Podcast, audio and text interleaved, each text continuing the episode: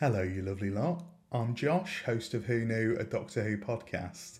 I'm just nipping in before this week's episode to give you two pieces of very exciting news. Number one, we are now on Patreon, so you can support the podcast however you can and you'll get loads of lovely goodies in return. There's three tiers. Tier one is Nuvian. For £2 a month, you'll get your name in the credits of every single Who Knew episode and video because there's going to be other stuff coming to the channel very soon, which I'll announce later on. And on top of that, you'll get early access to podcasts and videos when I can provide it. In tier two, you're a DVD collector. So for £4 a month, you get all of that stuff, but you also get access to the Who Knew Discord server where I'll be dropping early podcast guest announcements, behind the scenes stuff, exclusive content, and you'll just get to chat to other patrons about Doctor Who. And I'll be in there as well if you want to ask me anything, but God knows why you would. And not only that, you'll get 5% off all items at the Who Knew merch store. And tier 3, you're a Corridor of Famer. For £6 a month, you get all of that other good stuff, but also you get the chance to record yourself asking a question for one of our guests for the bloody Twitter section and I'll stick it in the podcast, and you'll be in there, and you'll be immortalized in bloody Twitter forever. Um, and if you don't want to do that, you'll just get a guaranteed question that you can ask a guest, and you'll get one of them every single series. On top of that, the discount for the Who Knew merch store is boosted up in that final tier to 15%. So, if you want to support the podcast, obviously there is absolutely no obligation, and all of the episodes of Who Knew and all of the videos that I'm planning will go on here on the YouTube or on Spotify for free. You can still get all of that. This is just a little bonus thing if you want to support the podcast because it really, really helps me out. And you may have heard me mention there the Who Knew merch store. You may ask, Josh, since when did Who Knew have a merch store? Since right bloody now we do. Hopefully, if my editing skills are up to scratch, you'll see a lovely selection of t shirts, hoodies, mugs, even a little Who Knew sticker in a variety of different colours that you can purchase for yourself, your friends, your family, your dog, your nan, whoever you want. I don't care. So, not only can you support the podcast on Patreon, you can get a little discount over there. Head over to the Who Knew merch store and you can rep us in public as well. You can plug the pod in person. So, links to the Patreon and the merch store are in the description down below. You'll also find them on my Twitters and all of my socials. And as I said, thank you so much for all of your support so far. There is absolutely no obligation to do any of this.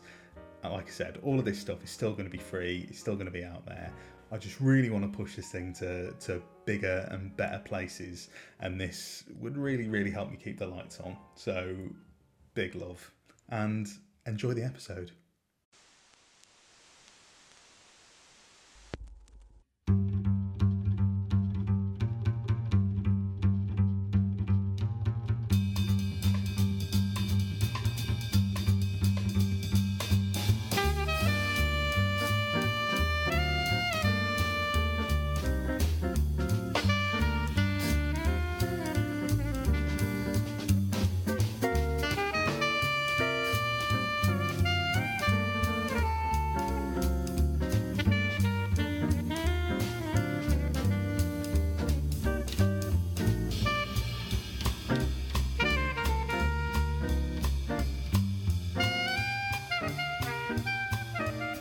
Hello, and welcome to Who Knew, a Doctor Who podcast. I am your host, as always, Josh Carr.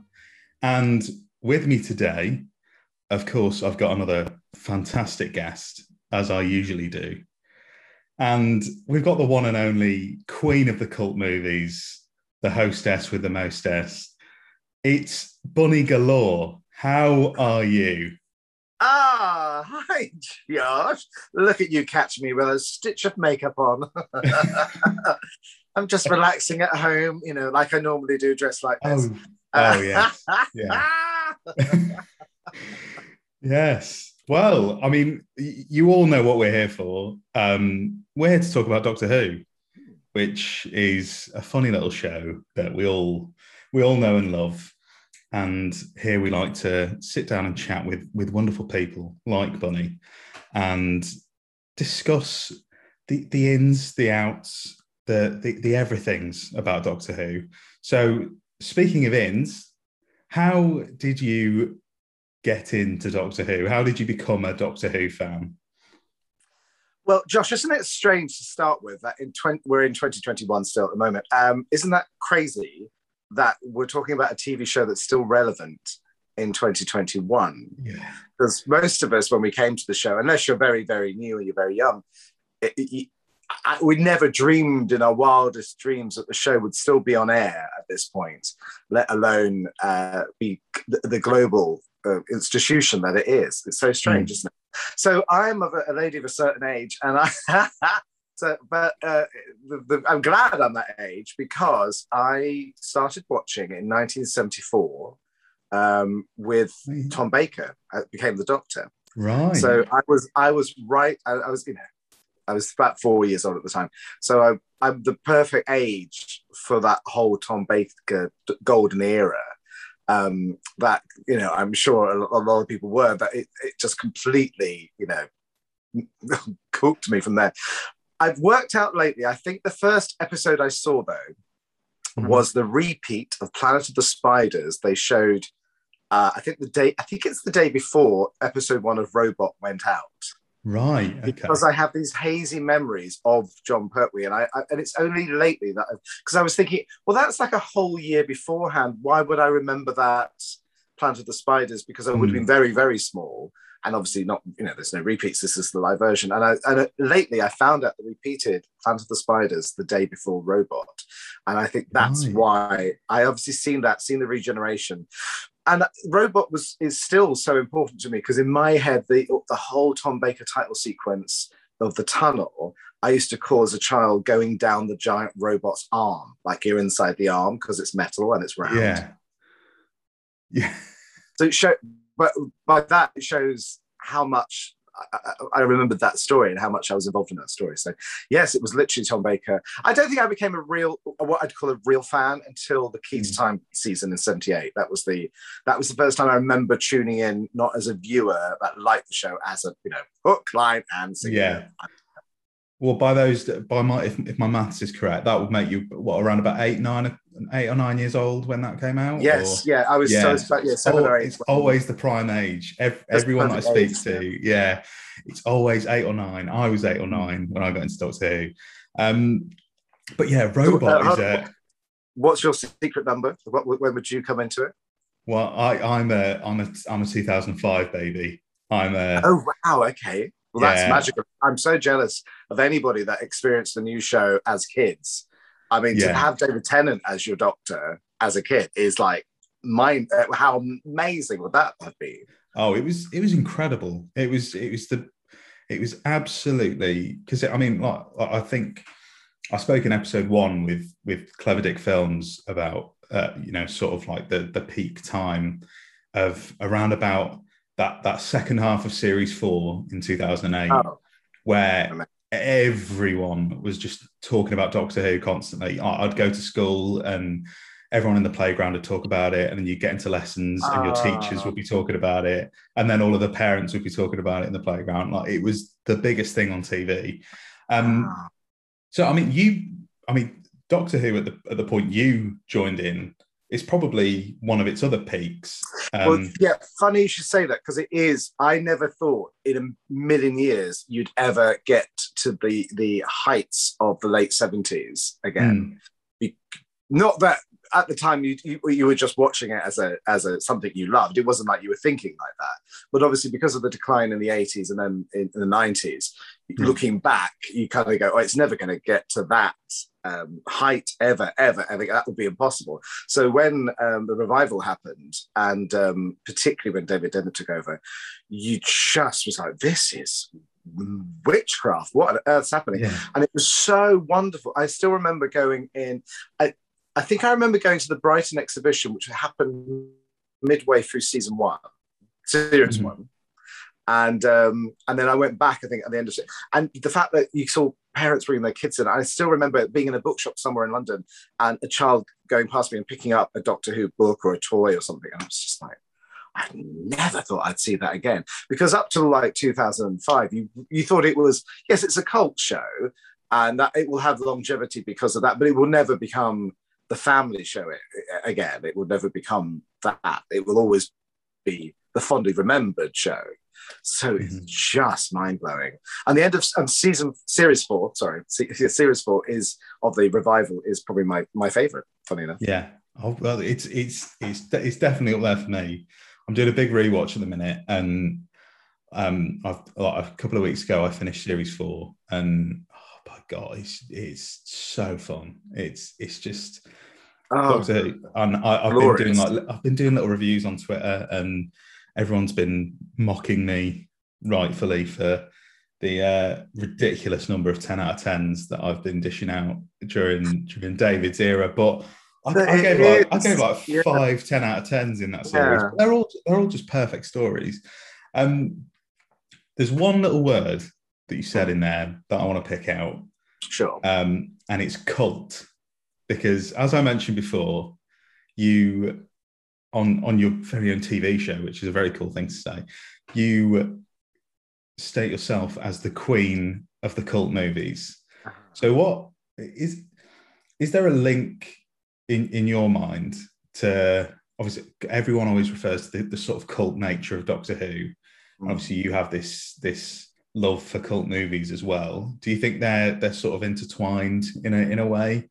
Do you think Doctor Who has sort of led you into cult movies or vice versa? Yeah, I, I think so. Um, although uh, when uh, but when I fell in love with Doctor Who, it was it was a very mainstream as yeah. it was in, in, the noughties. I mean, it still is really. It's not. It's, mm. it hasn't really gone back to being cult because it still is a mainstream program. Yeah. Whatever whatever you think of the current sort of production, it, it is it's still very much now. It's still it's happening now. So it only really becomes cult when it goes off air. Really stops becoming uh, every day. Having said that, uh, I, I, I, Doctor Who is always called a cult, and, I, and it's like calling Buffy a cult. And I think that that's wrong because that's that's Buffy's still very re- relevant. But then Buffy's now twenty years old, and it's like, oh my mm. gosh, that's so long ago now. To, so I think maybe my my view of it is skewed, but possibly because of all the um, mid 70s uh, Philip Hinchcliffe Hammer stuff, uh, I started getting into the Hammer horrors uh, movies that were being shown on BBC Two. What I was watching those at that age, I don't know. Uh, mm. For when in the seventies, because I was still quite young. Uh, yeah. And but then I think also kids TV in the late 70s was like a Hammer horror movie, but without the sex and without the blood. Like at mm. five o'clock in the afternoon, you'd have Children of the Stones or something like that, which is utterly terrifying now, let alone yeah. um, when you're younger. So um, I think that led to the, the, the, the, things that changed. I think when I became a teenager, they, they did two series, uh, one on BBC Three, sorry, BBC Two, BBC, um, BBC Two of all the Universal horror movies, uh, with the show them back to back, two episodes, two episodes, two films a week on BBC Two. So you had Frankenstein and Dracula, Bride of Frankenstein, Son of Dracula, all the sequels. That happened in '84, and also in '84 there was a series on Channel Four called The Worst of Hollywood, which showed Plan 9 from Outer Space, Robot Monster, uh, The Wild Women of Wongo, uh, Santa Claus Conquers the Martians. Basically, all the films that like 30 years later I'd end up posting. But I, I fell in, it was the first time I'd seen a bad movie as in bad acting. And it was kind of, it feels quite raw and it feels quite um, uh, much more visceral than a, than a good movie in a way of that movie. And I think in the mid 80s, I was kind of rebelling against like mainstream heteronormative cinema yeah. and kind of want, you know, to put a like glossier word on it. I was kind of rebelling against Top Gun and Dirty Dancing and, you know, there's films that do like now, but at the time was a little bit like America was very saccharine uh, really taking over cinema in UK, and it was all a little bit too glossy and a bit too not English. And I yeah. think I craved something uh, um, more raw and alternative.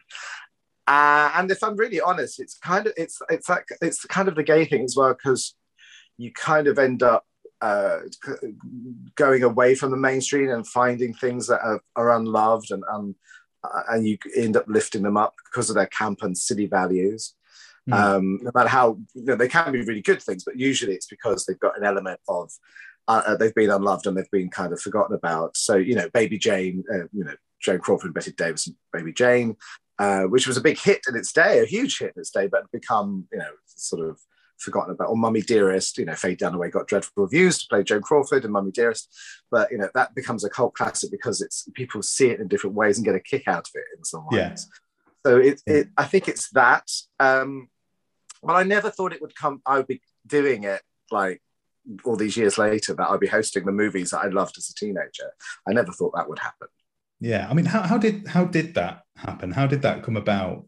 Because it's um, I've I've seen some uh, I've I've seen some episodes and it's brilliant. I I absolutely love watching it. It's um, it is more about the movie. I, am I'm, I'm kind of hosting. Uh, so it's a tradition from America mm. that uh, a uh, you would have that started in the 1950s with a lady called Vampira, and she would sit there in a very slinky black dress, like Morticia Addams from the Addams Family, and go and be very you know, I want to drink blood, but I'm going to watch this movie, and it was very. It lasted a year, but in LA, in the LA circuit. Um, uh, but different people did it all around the country. So every because they had what you'd call local TV, which we don't really have here.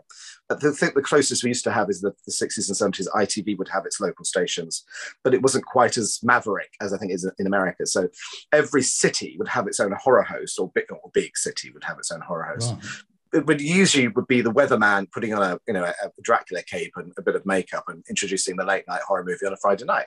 Right. But I think they used to repeat them on the Saturday mornings for kids. Why I don't know. Um, so, um, but that, therefore the kids loved it as well. So they all became these little pockets of people would have like that. You would have your own Doctor Who. You have your own horror host in America. Um, and then more famously, Elvira came along in 1981. So she's celebrating her 40th anniversary this year. And uh, she became the first crossover to mainstream pop culture, mainly because she's very funny, but also I think she's got a killer cleavage and, you know, a very 80s sexy image. Uh, that you know she's one of the big black beehive and, and, the very low cut dress. Yeah. So that sort of they kind of rejigged the, the vampire character. Long story, but they for copyright reasons, they couldn't use the word vampire. Good for her. And uh, I interviewed her once on stage, and she, I, I got her to tell the story that um, they literally and rolling in 20 minutes, episode one. We haven't got a name yet. Uh, a can with name, all the crew put names in a can, and she pulled out um, Elvira, and she thought it was an awful name, but they had to go. And five, four, three, two, go. And it's, it's, thank goodness they changed it because obviously she now owns the copyright to that name. And otherwise, if it was Vampire, she would have been caught to that. So uh, she did a revival of that show in 2010, and I saw the revival of the show, and I went, "Oh, that's clever." Uh, I've been doing a YouTube show where it was quite a big ensemble cast of soap opera based on mm-hmm. Crossroad, and um, and I was looking for something a bit simpler where I could just sit in a chair like this, and um, and talk to the camera, basically. So it's a bit like Jackanory, but you're introducing the film. So you're being funny and silly but you're talking but mainly it's the movie but you introduce it's like watching the film with a friend. But this is before dvd commentaries and before you know yeah. sort of live streaming. It was like that. And then um, i did it on youtube and then i i found a channel in the uk that was showing those movies and i pitched the show to them. So it's been going i, I would have been doing it 10 years next may. Wow. Wow, that is. I mean, it's it's a it's such a cool concept. I, I really love it, and um, I, I mean, personally, I, I love the moments where we deviate away from Doctor Who slightly. Um, For sure, but I, it all kind of feeds into that. Yeah, sort of, I, I feel know, like that, I'm, I'm going to bring it back slightly. Of course, yes. And I'm going to pose a fun question. Yes. If you had to host a, a similar sort of show, um, but you had to host an episode of Doctor Who for oh. for, for real sort of Hammer yes. horror esque like g- greatness, what what would you pick? Obviously, I don't want to I don't want to ruin your DVD collection choice if this is if it is a bit if I'm going a little bit too soon for it. But if, oh, no, if no, yours is different, okay. what what would what I would host. Well, do you remember they did this on the Horror Channel a few years ago? Hmm. Um, they would, they, and they had um, Emily uh, did it. She was um, uh, she she introduced the episodes. I think she's she's kind. I think she's quite heavily pregnant at the time. She's kind of wearing a Dodo Chaplet sort of black and white smocks, like sixties hair thing going on. Because I think she's kind of only shot from above here because she's quite heavily pregnant. I think I could. She was she was telling me that. I think maybe I've imagined it. Uh, but she did a lot of the intros uh, for the various episodes they showed on the horror channel back then. That's before right. Brit. Okay. And I would say it's probably about around 2012, 2013. I think that happened. I Yeah. a. Around the time of the the 50th, I think. I Yeah. could be wrong. Um, so yeah, no, I was so jealous of that. I was like, oh my goodness, that's the dream job. You know, I'd love to introduce the Doctor Who or Buffy or anything like that. Yeah. Um, I think if I was doing um, i- i- in a horror way, I'd like to do uh, the Seeds of Doom or um, horror Fang Rock, that type of era, that kind of um, Yeah. sort of uh, mid Tom Baker era. I think Yeah. those Fang, sort of Fang Rock was the, the first one that popped into my head. Yeah. Definitely. And you mentioned going down the Doom. horror route, but Yes, I, definitely. don't, I do a few sci-fi ones, but not many. Um, Yeah. I have done a few, but like uh, films, that is. So, um, but I think that would lend itself uh, really well, horror Fang Rock, and Yeah. I love that. I mean, I, I love that story. I can still yeah, it's a, it's a great story, isn't it? Funny enough, I think I've just chosen the two stories that kind of scared me as a kid. There was about Right. three. Not much scared me because I was kind of into the special effects of stuff and how it worked quite early. But uh, Horror Fang Rock is it's the shot with the Rutan uh, on the beach, the gr- the green, Yeah. um, block- like it's a it's like a shot down onto the beach. That freaked me out. Uh, and Genesis, Davros's first reveal. I can vividly remember the very first shot of Davros in whatever that was, 75. Um, That was quite scary because you kind of just see him with the hand going and like the lights and the chair is illuminating him. Yeah. Um, that's and the worst, the only thing I've been really like jump scare of is the reveal of uh, the Krynoid in Seeds of Doom, where it's he he's like the guy's sick in bed and he's kind of human with makeup on, and then the, the butler comes in and goes, "Oh, here's your tea," and it's an actual well, an axon painted green, going Yeah. coming at you. And that made me, and it's not even the end of an episode; it's mid-episode four or five or something ridiculous. It's like not even the end of you know a full Doctor Who end of episode moment. It's just just that's just midway. That's how scary Seeds of Doom is. Yeah. Well, that, yeah. Uh, When I think about it, yeah, I, I love Seeds of Doom.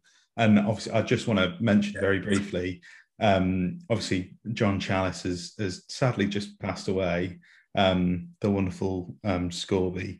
Uh, as we're recording this, and it's probably a few weeks ago by this point. Um, one of my favourite, uh, like human villain characters in Doctor Yeah. Who. He's so good, so so good.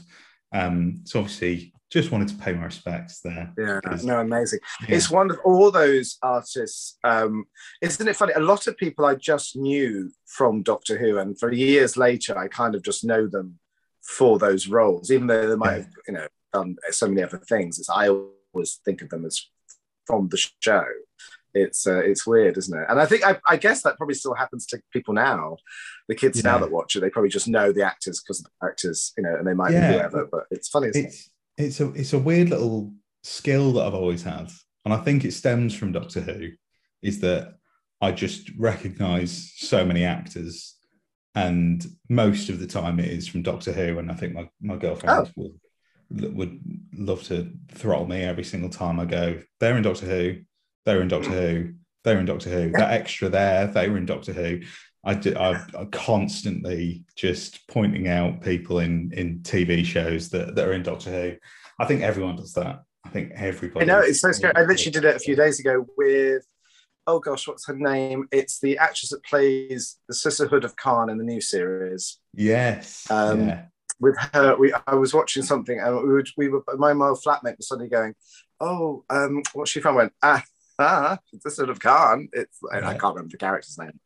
And it's funny, you just I think, oh my god, I'm even doing it with the modern show now. It's like she's you know, done lots of other things, but Yeah, it's just what well, you're looking if- for. yeah. If you if you can't remember what someone something like if, if you see someone in a TV show and you can't remember what they're from, it's probably Doctor Who because Probably go to. everyone's been in Doctor Who. Um, so I, another thing that I want to touch on, um, just it's, it's something that surprisingly hasn't really come up on the podcast yet, and I know you've been quite closely involved with it. Is time fracture, Mm. which is a very very exciting thing. I think there was there was a bit of time when when the podcast was was kicking off. I think the reason why it wasn't really mentioned much on on my show is that we didn't really know what it was yet, and now it's it's sort of out there, and it's it's such a great idea. Um, I mean, Would just just tell tell everybody at home a little bit about your involvement in the show and and um, and and what it's all about. Yeah, isn't it strange? So, I, to be honest, I hadn't, I didn't really know what it was going to be either. Uh, and so back in uh, April, May time, I think I'd seen the posters and things, but it's because I suppose they were teasing it, and then it got, then we went into the second, third lockdowns. I think therefore they kind of put the brake on. They think they, they carried on building the sets and everything, but they they kind of stopped. So I, I think whether if it if it had carried on with the normal uh, timeline, if it hadn't gone for those lockdowns, I think it would have come out a bit more. So I think they were just in the very very basic stages of teasing it. Yeah. Um, so uh, so my uh, I, I'm you know I'm bunny galore quite a lot of the time, but my day job is a hair and makeup artist uh, and what you'd call a wiggy, a wig person, a wig assistant on West End musicals. I also now work in film um, this year, in fact. So. Um, but people have always asked me over the years, would would I want to work on Doctor Who? Um, not offering me the job, but like, would I, yeah, or would you want to work on the show because you love it so much? And I've always, as an actor or as a, a hair and makeup person, and I'm like, no, because I would never want to uh, spoil the illusion of it all. Right. Okay. I don't. My mind might be. I think I might have changed my mind now after this experience. But so weirdly, uh, obviously we were still in lockdown, uh, and the I thought what would be cute to get come out of lockdown because I I was just stuck here by myself. Um, was to sign on to a full time show rather than I kind of freelance. I do gigs. I do all sorts of things. I record shows, and then I, you know I'll go and do a, a work on a show and for a couple of nights, and I'll go and do something Yeah. else. But I thought, you know what, we're quite nice. I feel like I want something consistent and I want something long term for 2021 at that point back in uh, April. And then out the blue, um, I saw uh, someone was asking for someone to come and do hair and makeup on Doctor So there was a head of department, they needed a deputy. And I was like, oh my gosh, that's like the dream job because Yeah. it's a theatre version. So it's not like the TV show, it's not the pressure of the TV show Mm. it's a theatre version. I didn't, I, but I didn't know what it was. I, I thought, is it like an escape room? Because the last like event I attended, Reading, um, I went to like the the dress the opening night press thing of that, um, and I thought it was like that. So I was thinking, oh, is it going to be like dummies? What, what wig wise? What you want? And I, no, no. Then they got uh, the time I kind of rung um, sent an email off. Um, they had not announced the cast for 42, now 43 with Sam Hunt, uh, 43 cast members. I was like, oh, it's an actual show. Oh, I see. But I didn't quite understand the um, the immersive thing. Uh, so it's a bit like, but years ago, I used to work at the London Dungeon as a as a performer. So I, I when I got there, I went, oh, I get it now. It's kind of you're in you, you're, the actors are around you Yeah. and you're in that world. With a dungeon, though, you're kind of going. It's like lots of rooms, but you there's one actor in each room, so they, Yeah. it's like pass the parcel with the audience. So you go from one room to the next actor, to the next actor, to the next actor, to the next actor, and you go on like a journey. Mm. With this, it's much more. There's lots of different actors in the room, or there might be just one, or there might be, and you might find a, a side room with one actor in, or it might, and in the main rooms, there's lots of actors in. Uh, but isn't that crazy? I never thought that the doctor would come along and rescue me from the pandemic. It Yes. was really weird. yeah. Yeah. It was really so. I arrived into what you call te- uh, technical rehearsals and dress rehearsals, and we had, I'd say, about a month of that before it started previewing. Um, absolutely, I, this is unreal. I'm getting to go and play in my mind, in my childhood. This is insane. Uh, and because it's a theatrical version, so I'm more theatrically based normally. It, it was uh, uh, as far as that side of things goes. It was just like, wow, this is amazing. It was very weird though because I've not seen it yet because uh, we we teched like there's four acts without giving too much away. There's four different acts, and but they kind of teched it in the acts or the rooms. So we, and we kind of worked our way backwards. So I've never I've never been on the journey. I've never been through it all, and some of it I've still not seen up and running. I know what people look like, but I, I've never actually seen the shows because we would never be a part of that. So it was great, great fun. There's quite a few fans that work on the show um, that are, you know, in the business, professional actors in the business, and um, they, uh, you know, they had the best time just thinking of the Cybermen, and that's not Yeah. too much to give away, you know.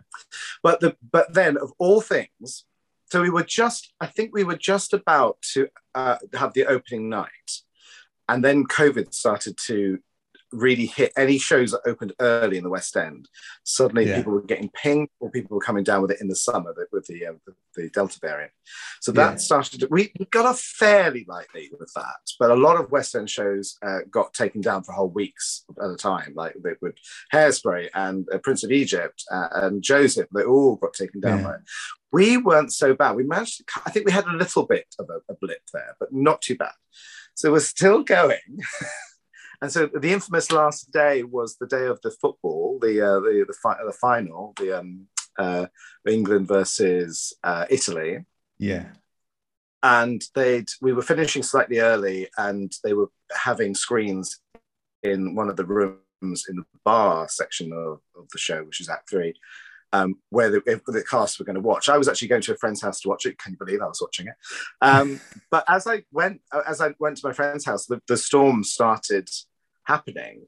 And um, and I was filming my new series the next day, funny enough. And in the, the this gap, I filmed the show, and it's broadcast and it's gone out. You know, five episodes have gone out. So Yeah. unfortunately, um, so uh, Act One and Act Four are upstairs, but Act Two and Act Three are downstairs in the basement. And I think there's an underground river, and uh, the, the the it just burst, and it kind of the Yeah. water came up from underneath and uh, and all the sets because it's all it's actually you know it's like a proper stage set. So it looks incredible. Mind blowing the sets are. Um, got trashed absolutely trashed. I mean they Yeah. they worked so hard to repair it as well. And then two weeks later as, and we were due to start on the Tuesday and I was at lunch with some friends on the South Bank. And I remember looking at the tides going oh it looks pretty. That doesn't look good out there and the Mm. rain was coming, the thunder was so loud. And then the next day, the same thing happened again, exactly the same. happened. So unfortunately, now it became a problematic as in how are you going to stop that happening for a third time? Uh, how can you continue? You can't continue with the sh- just paperwork wise. It became very, I, you know, I, yeah. I'll let them do the official version of it, but it just became, as you can imagine, that just became her. It, it was like walking, and I did go in backstage to collect things or help tidy the, the, as far as hair and makeup and masks go Yeah. and it was like walking into a theatre fire. Uh, You know, like if Yeah. a theatre had burnt down and you're walking in backstage, you just go, "Oh my goodness, it's such a shock to the system." They Yeah. worked so hard to try and get it back on. Having said all that, um, they had to stop the show, and it's it's and I suppose now that it's probably what you'd call a revival happening, that they are Mm. opening again because they were, they, they did West End Live a couple of days ago. Yeah. Um, so uh, I think it will be with a a lot of new cast. A lot of people have moved on because it's such a big gap. Yeah. But they they do not stop. They, they I'm so impressed with the producers because they really they they most people would have been wiped out by this, yeah. completely wiped out. So the fact that they've carried on and they've they've managed to make it work I, is is incredible. I don't know how Yeah. they've done it, really. so I'm very excited. Yeah. And the best thing is, I get to go back and see it now, and I can go and watch it. Yeah, you, You know. can go and watch. I mean, yeah, Yeah, that is so it's absolutely devastating. And the idea, I mean, I, I I haven't had a chance to go yet, so I'm hoping to, Oh, to maybe get down ask. very, very soon. Um, it is incredible. I, I it is amazing. It is. Uh, I I think I remember watching at one. I won't I won't spoil this, but the I think I cried about once in Act One and once in Act Four uh, during watching it during dress rehearsals and things, and that, because it was so like, oh my gosh, I never. yeah, It's I can't. It's hard to explain. It's a bit like going to a. Um, there's a type of theatre called promenade where you kind of walk around with the actors and you, you are not Mm. sitting down. So it's a bit like promenade theatre, but um, it, they have like they have like moments of, of like thea- uh, theatricality and, and special effects that happen, and there was just some really wow moments in there that you just go, Yeah. oh. Let alone the little clever, funny moments that the actors create, you know, organically. It's just, it's just mind blowing. Yeah. I just it's hard to describe because there's so much it, it's so much going on yeah, in it, it looks like um, it'd be quite a, an overwhelming for for a hardcore fan, but like in, Yes, in a I good way. think- Um, yeah, like, it would be. I think yeah. it, it looks amazing. And Did you ever go to the um, Doctor Who exhibition at Cardiff? That one that was yes, in Olympia. I did. movie? Yeah, I did. So I imagine that. Imagine that whole thing. Not the, the beginning. I know the beginning was slightly themed, kind of alive, wasn't it? Mm. Imagine the entire museum coming alive and chasing you. That's that, that, that's just it's just my childhood dream. It's just my dreams. Um, but yeah, I mean, I, I've heard amazing, amazing things. Um, so I mean, Yeah. in, ter- in terms of the makeup and uh, and the wigs and stuff, Mm. were you doing? So were you doing like sort of like normal human makeup, or it's, a- it's a weird question no, to so ask? I- that- or were you doing like question. monster Um, makeup? So monsters, yeah, monster makeup, yes. And also the weird bit was so on shows, on musicals, you tend you you most people are wigged because you've got to change the time period they're they're, they're from, and they don't want to have the right hairstyles to have finger waves, Mm-hmm. or you've got to make a cast of eight look like 180 different people. So the quickest way to do that is to put them in different hairstyles, and you know every scene. So you'd have long hair, short hair, afro, moustache. It, you know, it kind of changes what everyone looks like yeah, very quickly. Um, but on the Doctor Who show, it was a bit. It was more like being on TV and film, as in you were just you were dressing their hair. You, they weren't wearing wigs, which is very. I haven't done people's hair for decades. You know, I've not not actual their own hair on their heads. Mm. Uh, and apparently, you uh, have to talk. to them. You can't put two inch pins in their heads as well. So uh, they get really grumpy if you. do. but so you you know it, it was a very different way of doing things and uh, and then you would kind of go on set and do checks which is something you would do on a, a tv set or a, a film set Mm. um so it was a very it was it was like a it's so weird. So it's a bit like it's a live event version of a tv show. So if you're in the audience or the actors you, you feel like you're in the actual episode you it's happening around you. But as the audience move out it's like uh, like you would be on a tv or film set which you'd go and do checks on the actors in between.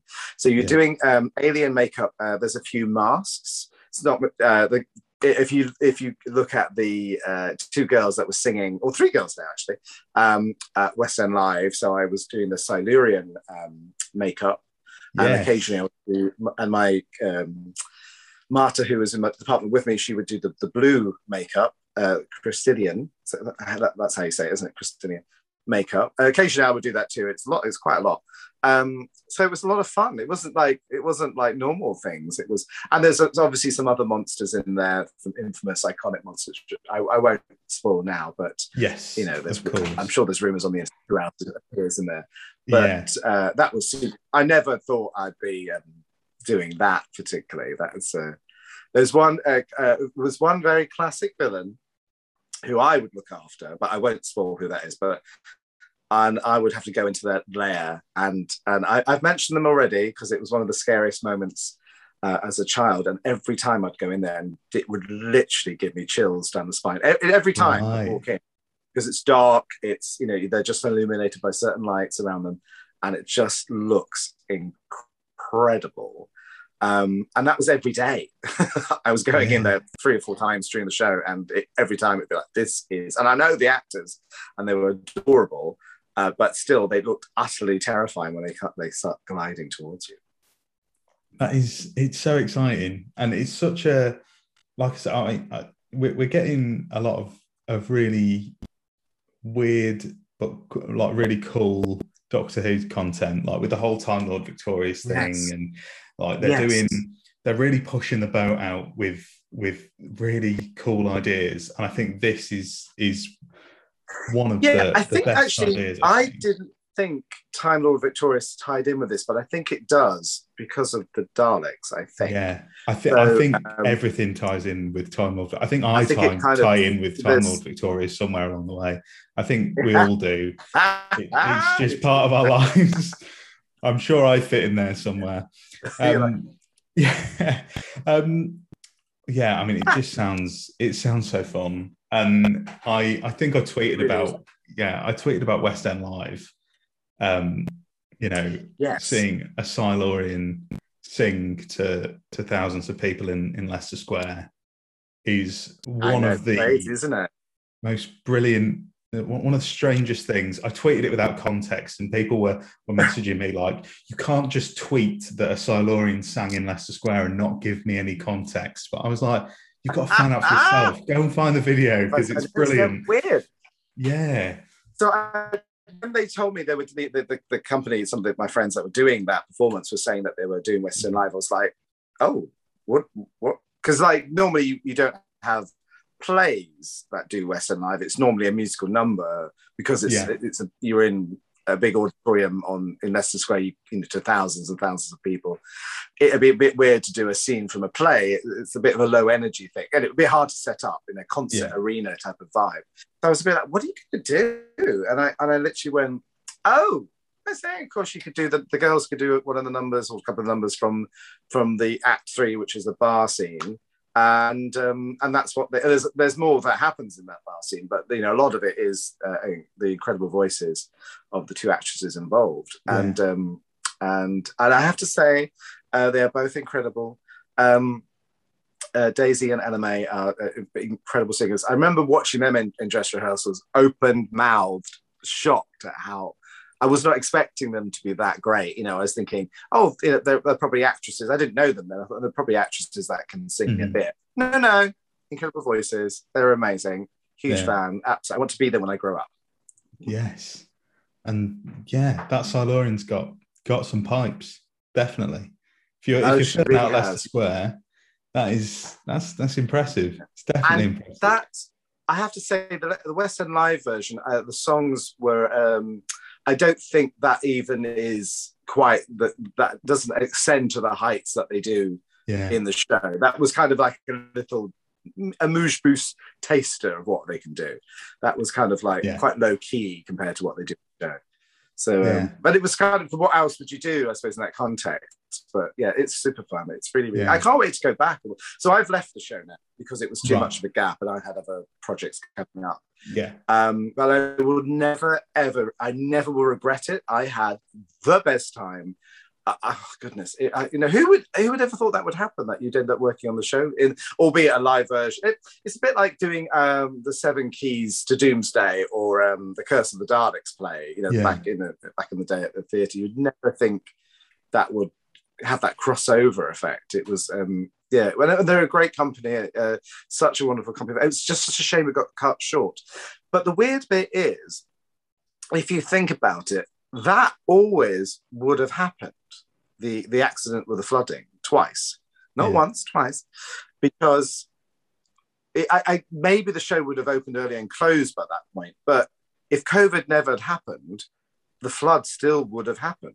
yeah That's the weird bit because it was so. uh, We were at the height of the, the Delta variant coming out, so in a weird way, the the flooding was a bit like, oh god, here we go. It's like it's like a curse. What's going on? yeah But that always would have happened because that's a Yeah. fixed point, isn't it? It's so strange. Talking about fixed points in time, Yeah. to, but like if COVID, if COVID hadn't existed, that flood still would have happened, and the show Yeah. would have still closed. Weird, isn't it? To think like It that. is, yeah, and it, it, it- like like you said, it, it is a shame because you want to see something that you know this many people have worked on, and this many Mm. people have uh, this amazing thing that they've created. You want to see it get its its Oh. full run, um, and I hope it And it comes looks back like it is. with a Yeah, bang. looks like it Yeah. I, I hope it comes back, and you know, thankfully, you know, a lot of people are vaccinated now. We we look like Yes. fingers crossed there's Yes. no other disasters there's no plagues of locusts or frogs or anything that they're gonna That's literally what I was joking about for ages. Like,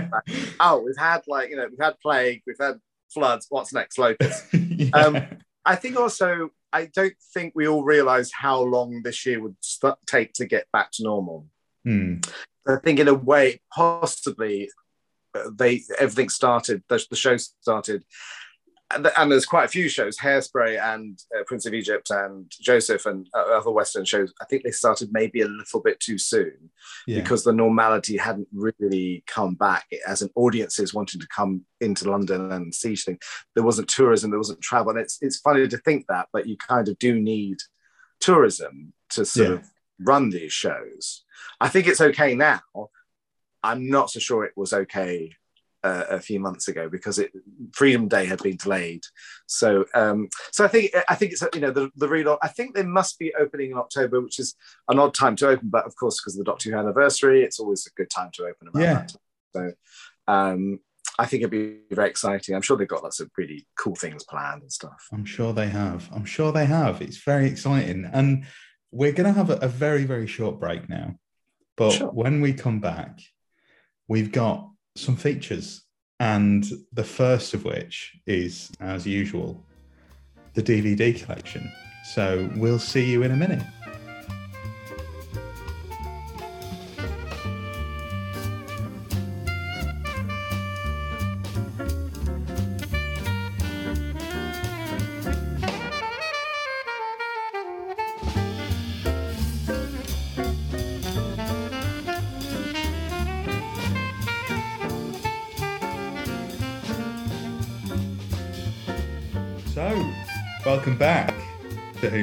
Doctor Who podcast. I am still your host, Josh Carr, and I'm still here with Bunny Galore. Hi, guys. Hello. So, you all know what's coming. You all know what's next. It is the trusty, faithful shelf that is more that way. I pointed in the wrong place.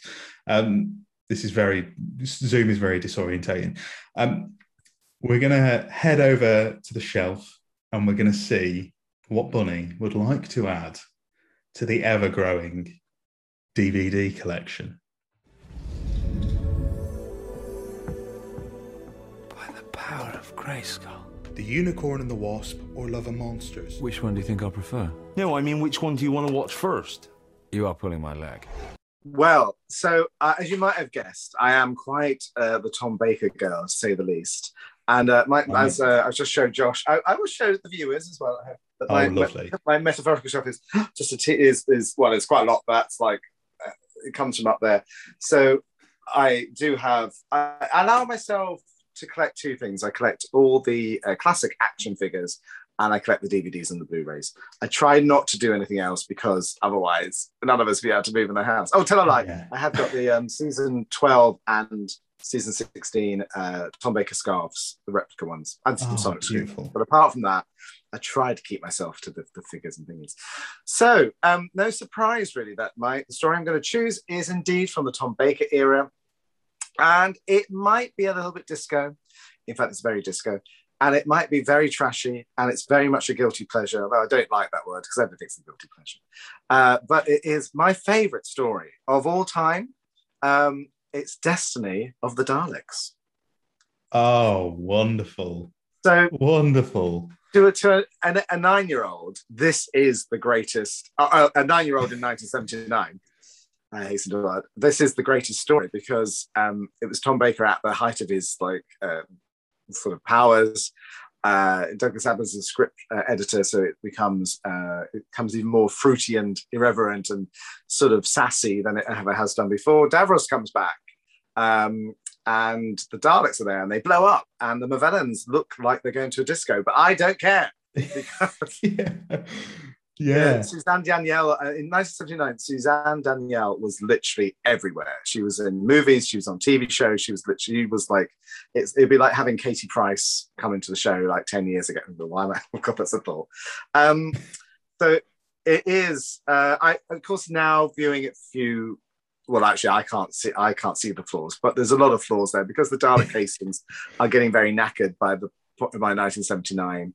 Um, and I, I just don't I don't mind. In my head, I make up stories that it's because they've been off having battles and things like that. I and I, I, I, love Steven Moffat for and Mark Gatiss for like bringing back the Movellans a few years ago as well. I thought it was glorious. Yeah, um, one of one of the the best little cameos in all of it. It completely unnecessary. I think it was Mark. So... I'm sure Mark I'm sure Mark was telling me that was that was his idea. I'm sure he, I'm sure it was. Yeah. Um, because it, it screams of, of him, doesn't it?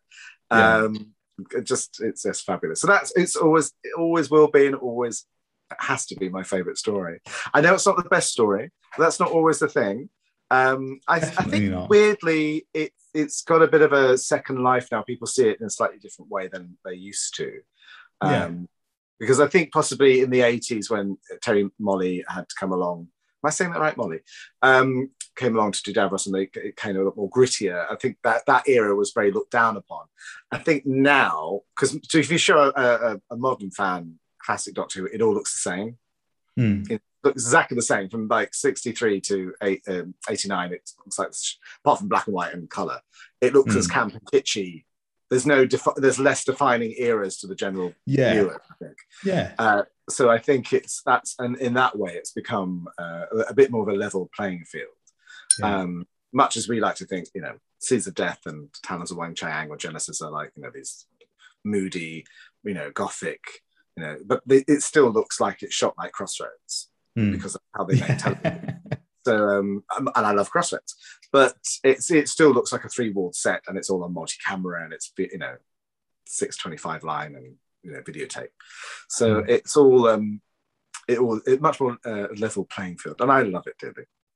Yeah. Well, that I, these these are some of my favorite picks because I always say the classics are going to get in at some Yeah, point. no, totally, The, exactly. the big ones are getting in, Mm. and we've got some big ones like we've got Remembrance, and we've got um, I'm trying to remember some off the top of my head. Like we've got Web of Fear. We, we've got we've got some classics in there. Oh, But- which are all I love. I absolutely Yeah. remember. I think I think that is even getting better and better. With uh, that is glory. That was another great era. That Mm. kickstart. I think because I've just done season twenty four because of the Blu-rays, and I was Yeah. going. I mean, I really loved season twenty four as well because it was a fresh new start. The show was in trouble. Uh, I think it should have been shown at an earlier time slot or or like a Sunday afternoon type of time slot because it's not the sort of show that should be going out at seven thirty across Coronation Street. But at that Yeah. point, but it's um I think it that was that year, wasn't it? Uh, but when Remembrance happened, that was like wow! It felt like it got back so much ground. It's a great, great, great story. Yeah. Well, I, yeah. I when I when I watch Remembrance because I, I I've I've done one swoop through of Classic Who, which was was last year Wow. through lockdown, my first time ever, and I watched it from beginning to end. Oh Um, and like that, I, I want to go back to some, and Hmm. Destiny of the Daleks is one. I think I said this last week Mhm. because when you're watching it all the way through for the first time, I already know what the classics are, and sometimes I wish away. I was wishing away stories a little bit because Sure. I was like, I, I know that Remembrance is next. Or I know that Caves of Androzani is next. Oh yes, I'm yeah, really especially if you know City of Death is coming up next. yeah, something like that. Um, so I want to go back to some of these these unsung heroes because uh, as well we've had back to back two wonderfully trashy Dalek stories, which I love. Because last week Jonathon Carley, the, the the wonderful War Doctor for Big Finish, Oh um, yeah. uh, Jonathon put Death to the Daleks in. Ah, another So, great one. Back, back to back, we've had some some cracking Dalek stories, and we've got some of the, the great Dalek stories, and then we've got some of these which I'm not saying aren't great. I'm just saying w- w- widely They're, they're, regarded. they're, um, they, they're acquired taste. They are definitely an acqui- an acquired taste. Yeah, It's amazing with Death to the Daleks. It has a different. It's funny how some of those uh, show not, Destiny. I don't think got shown for a long time, but because Death to the Daleks was the first ever VHS that came out yeah. at nine ninety nine, it went to number one in the Virgin Exactly what. Jonathon Carley said. It was- Exactly what Jonathon said. That all of the all of the cheap stories Mm. on DVD and VHS have now become so many people's favorites Yeah. just because they were affordable, which I, I love Yeah, that. exactly. It's so Well, it's so that- good that of all stories, Revenge of the Cybermen to start the whole range. I still have the um, the original uh, VHS of Revenge of the Cybermen. oh, that's beautiful. which I brought in 1983, I think for my birthday at the time, which was probably, I think it was about 40 pounds there. Now, maybe I got it for 25 in various sales, but like, or various Yeah. offers. And um, which was a lot of money in '83. That is a lot. That is a Um, lot of money. Yeah. It's weird, isn't it? And yeah, well, it- yeah, because it was probably about, I guess, about 50, 60 quid to a child now, which Right. if you- you're saving up, it would be a lot of money, I guess. Um, but I'll always, I'll always keep this because of what it meant at the time, and um, and also because it's a really, you know, it's, I love the fact it's got the uh, the wrong Cyberman on, and it's the wrong, Yeah. it's like, yeah. you know. And it's got the season 18 uh, Doctor and, and then the 1982 Simon. I can't remember Yeah. so genius. There's a Yeah. one I've forgotten who it, who it is. Someone does this on Twitter a lot. They they um, do the various stories as if they've been released, like all the Peter Davisons in this kind of style, and it's just Yeah. Yeah. uh, uh, you Um, know, all those stories are, are loved for different reasons because Yeah. when they came out on media or they repeated as well on BBC Two and things like that. Yeah. No, I see, yeah, I love that. Um, because like as as a as a new Who baby, I I sort of um I, I sort of missed out on all of this, and I sort Yeah, of missed out on classic Who as a kid. Yeah, it's hard to explain the, the, uh, how we didn't have. You know, you had the Target books and you had the monster Yeah. books. And you didn't really have, and I, I but I swear that's why you have catch up is because of my era not having it. So that's Yeah. why people went off everyone, and made yeah, it. everyone just got so pissed off. Yeah, because they wanted, they wanted it. So, so yeah, I think I swear that's why. I, I, if I had you, gosh, I'm glad.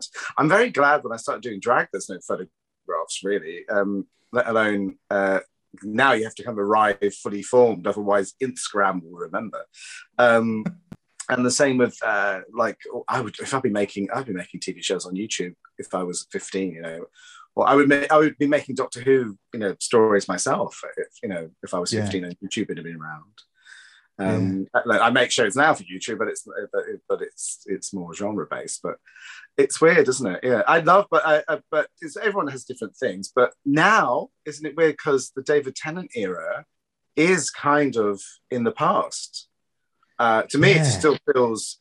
I was literally sitting over there on that so, different sofa, but over there when episode one Rose went out in 2005 in a ball because I was so scared that this after the Paul McGann TV movie Yeah. that the show was never going to achieve. It wasn't going to work Hmm.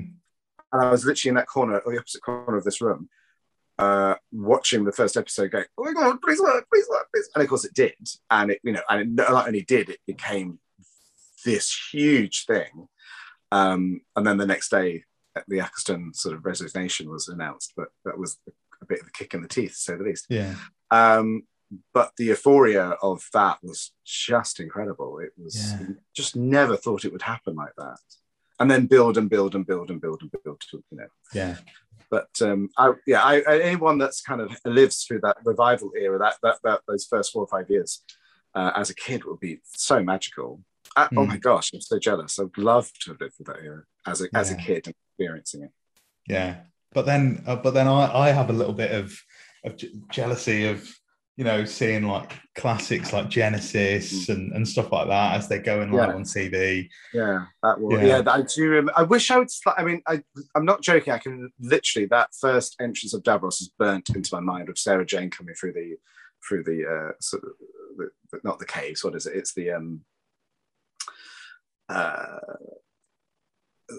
through the wilderness, the wastelands, and Yeah. she stumbles. It goes from film into videotape. Now I can see. Now I see it as film to videotape, and then it was just all happening as real. It's a real Yeah. thing. In Davros for the first time.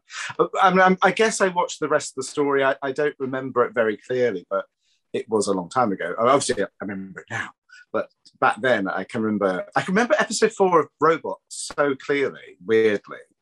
Uh, and then there's lots of gaps, but I, I don't know if it's because I was watching it and used no way of.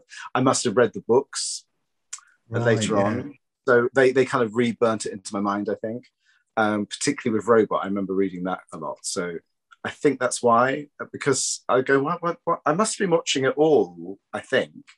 Why don't I remember? Um, uh, I don't know, uh, hmm. No, quite a lot of it is that's coming back to me, but just the, the old flashes of it. But it must be because you couldn't watch it more than once unless Yeah. they were repeated.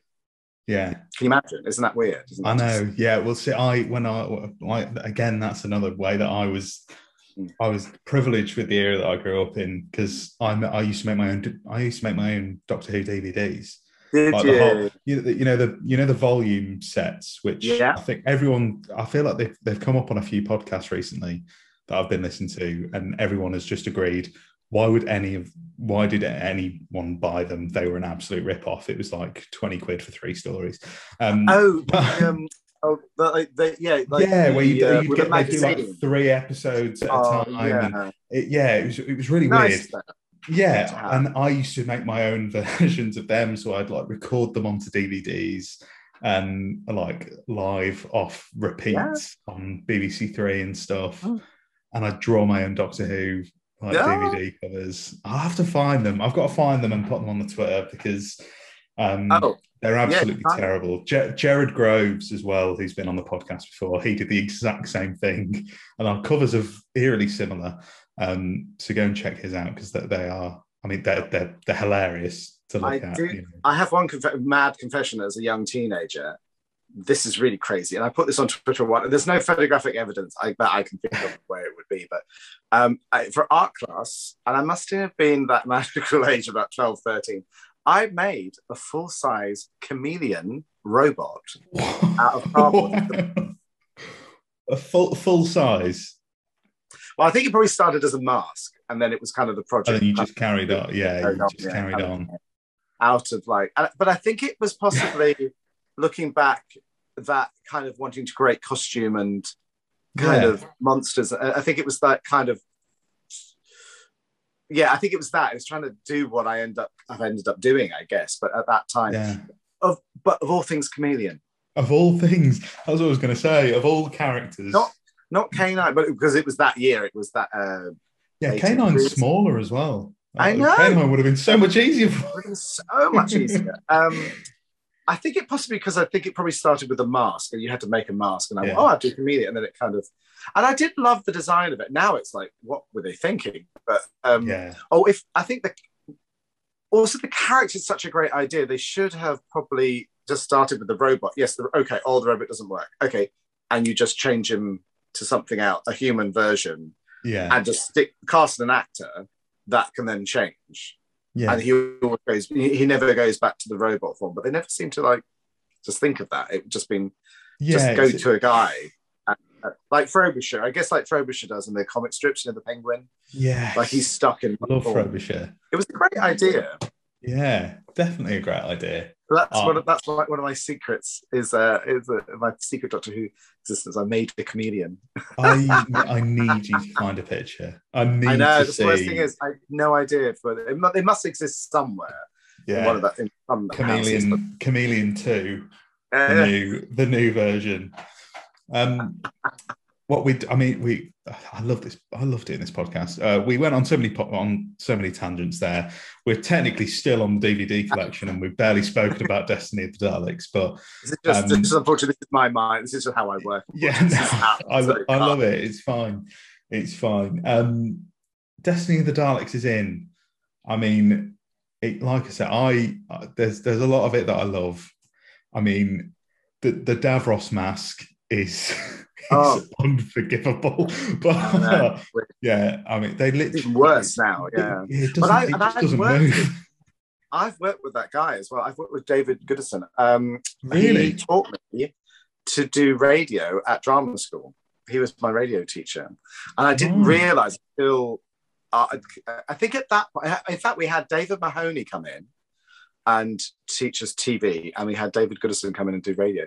But I didn't Oh. really. Isn't it weird that it, didn't? This is in the nineties, and I, I think because I perhaps wasn't as clued up about production names as I perhaps Yeah. am now, that I didn't clock who they were straight away. Because I remember with David Maloney, like I, I remember talking to him after class, and I was I was like top of the class, I think, because you know with camera work and being on camera.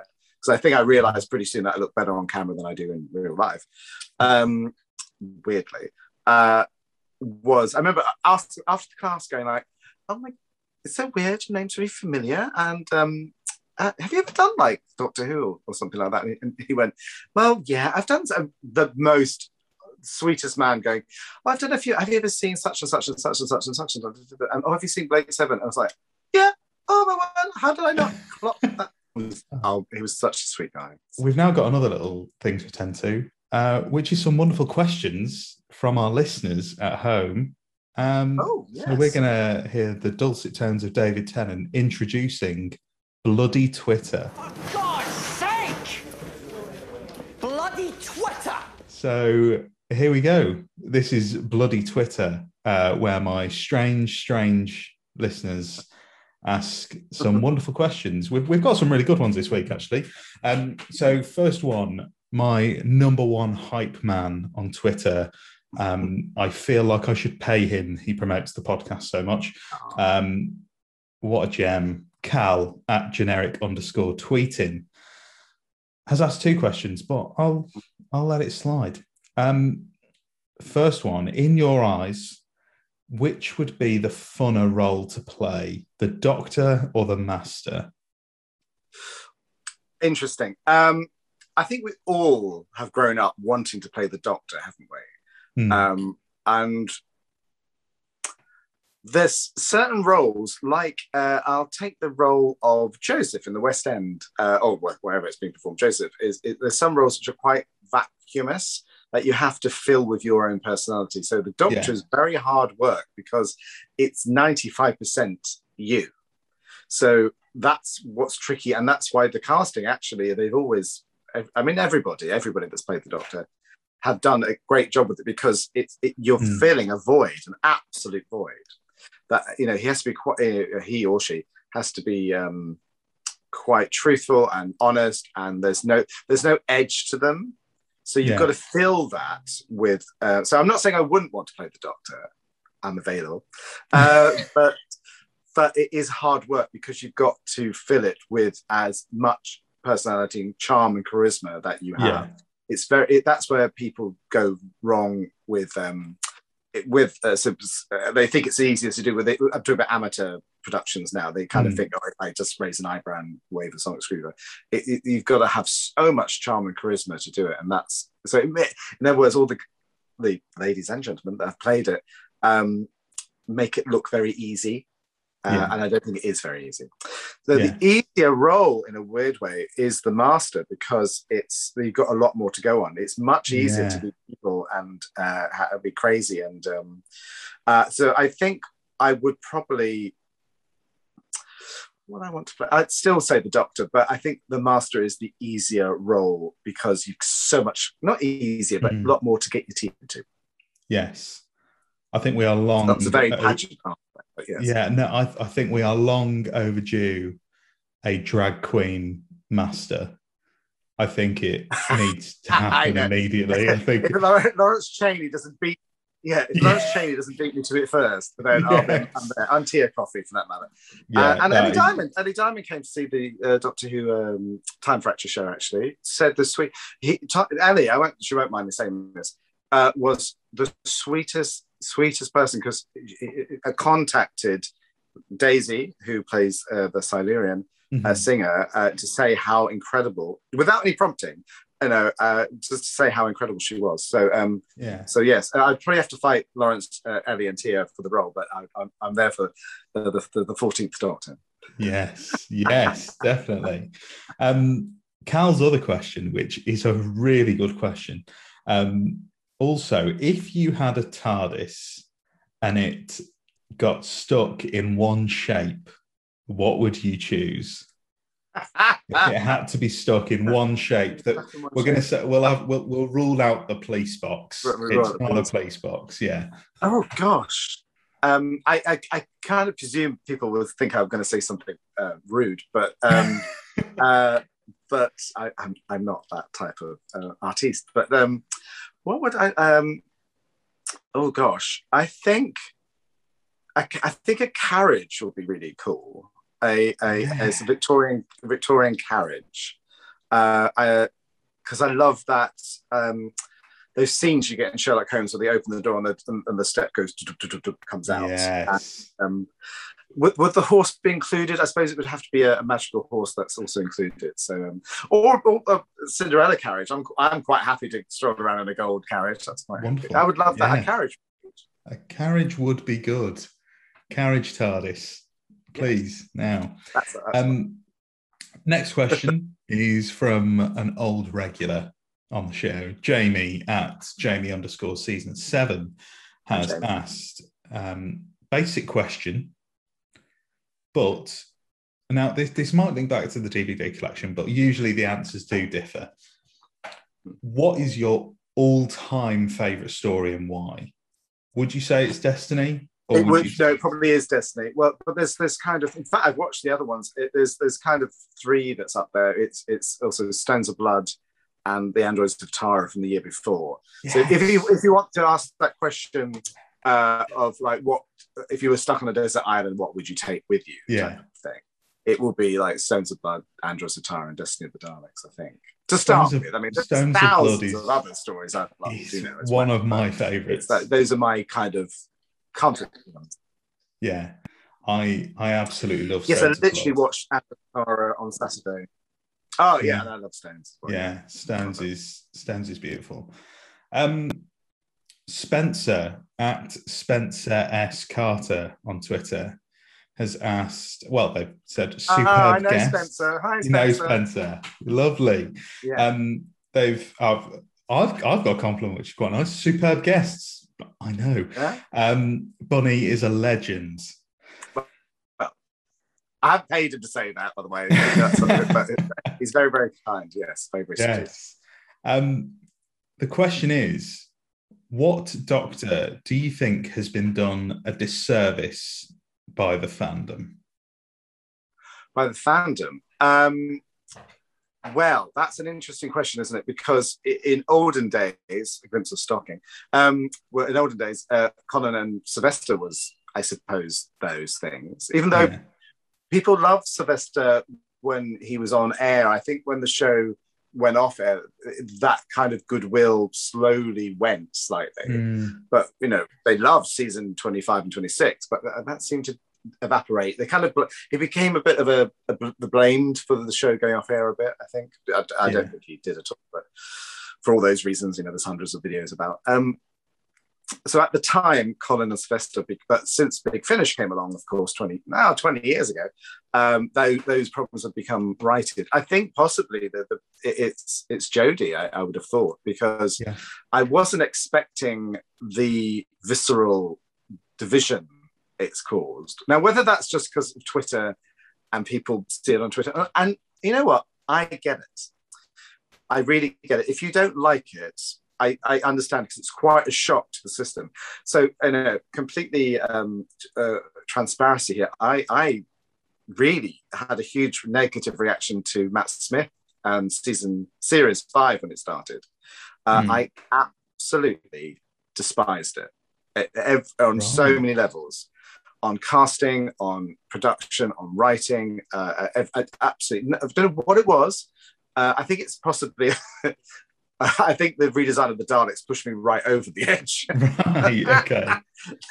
that I remember that was the fi- that was that was the final straw. I think that uh, Yeah. not Mark's script for that sh- episode, but the um the, the that design. Uh, I I, I it was Karen Gillingham. I had a huge problem with her. Um, yeah, and I, so I get it.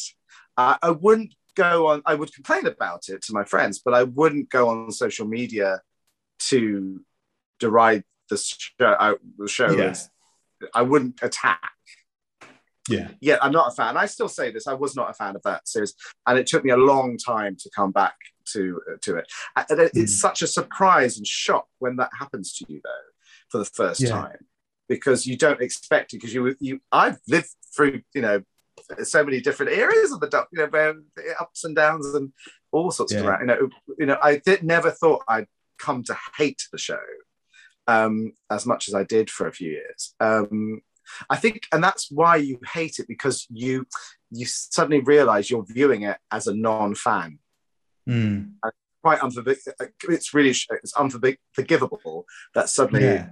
show you that you love has made you view it as somebody that doesn't like it and therefore looks from the outside and you, you almost it's the bubble bursting it's really weird it's really weird so i totally get it but i would never attack that and i've kind of gone back and i've now and i kind of appreciate some of it Right. Yeah. Well, I, I I had the same I had the same thing with probably series seven. I think it's quite Oh, a yes. answer. I think I and I don't even I don't even think it's just because of the show. I think it was just because of a you know a timing thing. I mean, how old would I have been when Series Seven came out? What was that? 2013. I was probably about 15, 16, something like that. Yeah.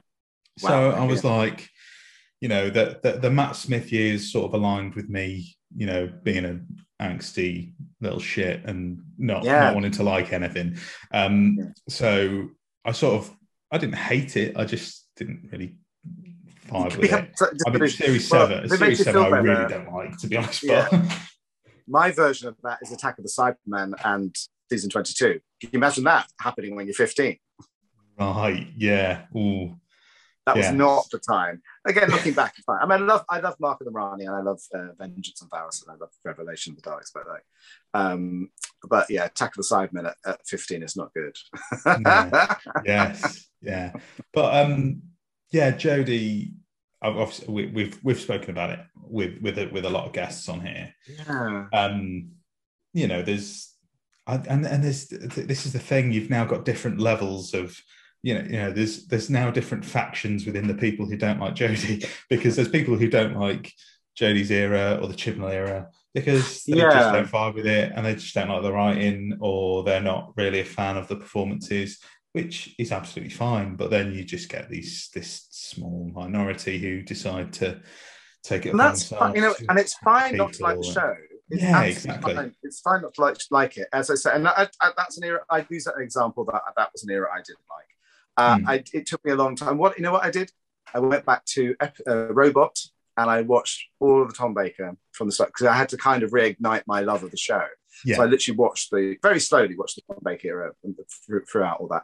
And as I say, I look back and there's there's a lot of great things in there. It's just um, I don't know if I can say it really, but the what the problem I had with series five was I think just as it was filming, um, I got told a lot of backstage stuff that was going on that wasn't uh, very pleasant, and that the that it was all going to go horribly wrong, and it was going to everything was it was horrendous, and, Right. da, da, da, da, and it really coloured my. I think that's the trouble. So when I watched it, that Mm. really kind of put me off because Yeah. I think it made me think I was reading so much more into performances and what was happening on screen that you probably wouldn't notice. Now, if that's true or not, I don't think it is. I think I was hearing everybody, you know, if you catch people on a bad day or stuff like that, people, I you should always speak as you find. So until I actually meet these actors, I should really, you know, I'll take it um, Hmm. from from that from that really. But yeah, at that point, I think it, I kind of got put off it by hearing these supposedly true backstage stories, and I don't think they actually were. I think they were just Yeah. disgruntled people at the time. But and obviously it was extremely successful. So I was I was very like, well, I don't like it. Um, But if you know if somebody else does, that's fine. Of course, I don't. You know, that's your choice. I like my favorite story is Destiny of the Daleks. I'm fine with that yeah, Um, exactly. so it's kind of, but, but I, so I can, I understand people being passionately disliking it. However, attacking other people, attacking other performers publicly is no, that's Mm-hmm. Yes. not on. Agreed. Um, yes, very firm podcast stance there. Yeah, my my share, view of so. Jo- now, I was really excited about Jodie being cast. Um, I I don't know her. I've never worked with her, but I have friends that do know her and work with her, and they love her, and that's you know, great. So I take their word for it. They're great people. So, uh, but I've never met her. But it's I I was disappointed with her first season script wise. Uh, not Mm. disappointed. but I was a bit like, oh, oh, I kind of wanted it to be. Oh, it's nice. Yeah. Um, eh, there's no villains, there's no monsters, there's no um, threat. If you take the threat away of, of of danger, it becomes a little. There's no real. There's no peril. There's no. Mm, There's no adventure. The Doctor is a, an adventure series uh, at, the, at the heart of it. It's a fun, campy adventure series. yeah, Uh, it has moments of horror, it has moments of comedy, but it's an adventure show. Um, and without that, there's no really adventure. So I think they they corrected that with season 12. I keep calling them seasons. I'm so sorry. Series 12. it's all right. Series twelve. Yeah, yeah, It's the American way, isn't it? Series 12. Uh, they they corrected that, and I think Yeah. from from that onwards, you're like, oh, now you've got it. Now you've got what's happening. Mhm. Um, Yeah. Does it all work? No, that's not the cast fault. Um, I went back and watched a few things um, because of the time fracture, I went back and watched Kerblam actually, and that was actually well the first time I watched it, it was like, oh, that's sweet, but mm, and but watching it Mm. again, you suddenly go, oh, actually, it stands the plot more Yeah. than I realised. Yeah. Um, And I love the Dalek story. I thought they were great. Um, I loved the Master story. I loved um, the reveal, Ruth, the roof one. I thought that was incredible. Yeah. Um, that was that was really classy. So uh, there's some moments I've really enjoyed. Overall, I don't think she's had the greatest production around her. Right. Um, yeah. It looks incredible. I Hmm. don't know whether it's quite landing as drama should land. Yeah, I, th- I think I'm pretty much on a on a similar level. I, I like I like a lot of the stories, um, but yeah, it's it's not it's not my favorite era. It's not my least favorite era. It's yeah, I, I I just like it. And to be honest, I'm I'm the kind of Doctor Who fan who's just I just appreciate the fact that it's there. to be honest, I just Well, when, yeah, when there's a new series, I'm I'm just like. I don't even care if it's good or not. I just like the Yeah, fact that we're getting new episodes of Doctor Who. It's it's great. Are you excited for for series thirteen? What what are your thoughts of series thirteen coming up? Which because Yeah, I, as it I'm as it stands, it might be that. out. It might be out by the time this comes out. We haven't got a clue because we have no idea when it's coming. So Yeah. yes.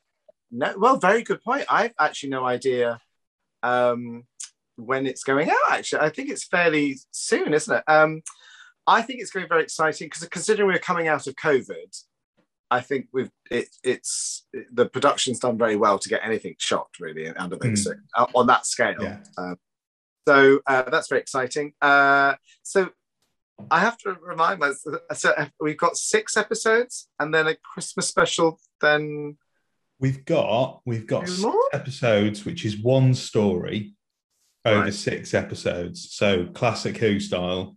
Which, Yeah, which is quite exciting. There, like I'm, I think it'll be six out, Yeah. fifty minute, hour long episode. So it'd be like a like a twelve parter essentially, like in classic. Who. Um, then we get a then we get a New Year's special, an Easter special, and then a big regeneration story for the oh, BBC. that's right. So that will be, I guess, at the end of, of 2020, 2022, Yes. isn't it? So Yeah, yeah, and then yeah. it'll go into.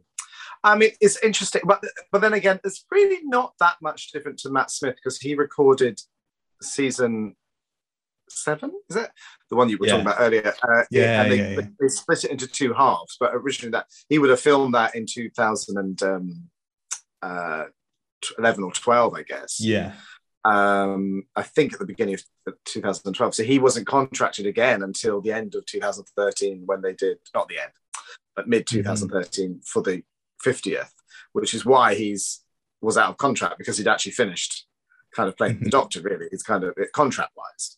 yeah. Uh, and they had brought back to do two, two more episodes. But it, viewing wise, because they they strung out season seven, I can see the seasons, series seven um, for that length of time, it kind of looks like. So I think that's what's happening now because you're you're running up to the 60th.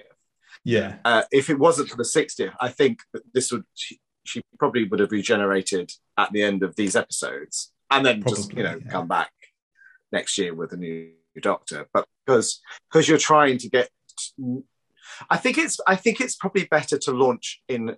If, if they are going to do this um, in 2023, isn't that crazy to do the 60th? It feels like five minutes. That's the 50th I know. uh, yeah, for, for me, for not for you, I don't think, but for, for, for me, it's like well, uh, that just happened. yeah. um, it is. It's strange for me as well. It's. uh, It does feel like it was like ten minutes ago that that we were It going. literally was. It's such a such a big thing.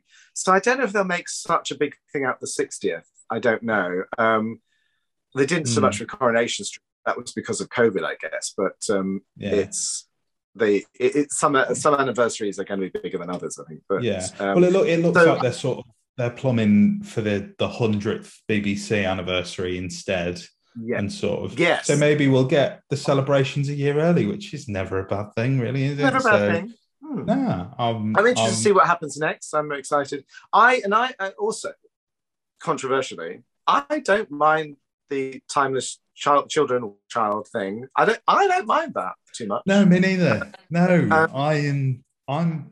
I'm sort of here for it because I don't mind. That's fine. Uh, I the show's changed before. I mean, I was watched the wonderful Dalek 6388 video about the Doctor is kind of human up until the end of 69. Anyway, really, he's kind of exactly. written like he's a human from the future. He's not written as a as an alien. Very much. Sometimes they refer to him, but they kind of still under the illusion that it's the Peter Cushing kind of character, really. Yeah, Um, uh, which is why the Peter, which is why the movies are that because that's kind of what people presumed um, the the TV version was. It was just in retrospect, it looks weird. Um, having said that, I think I would only have done the Timeless Child storyline if the show was ending forever. right. if okay. that was the if that was the final ever ever ever story, and you were finishing it, I would have done it then.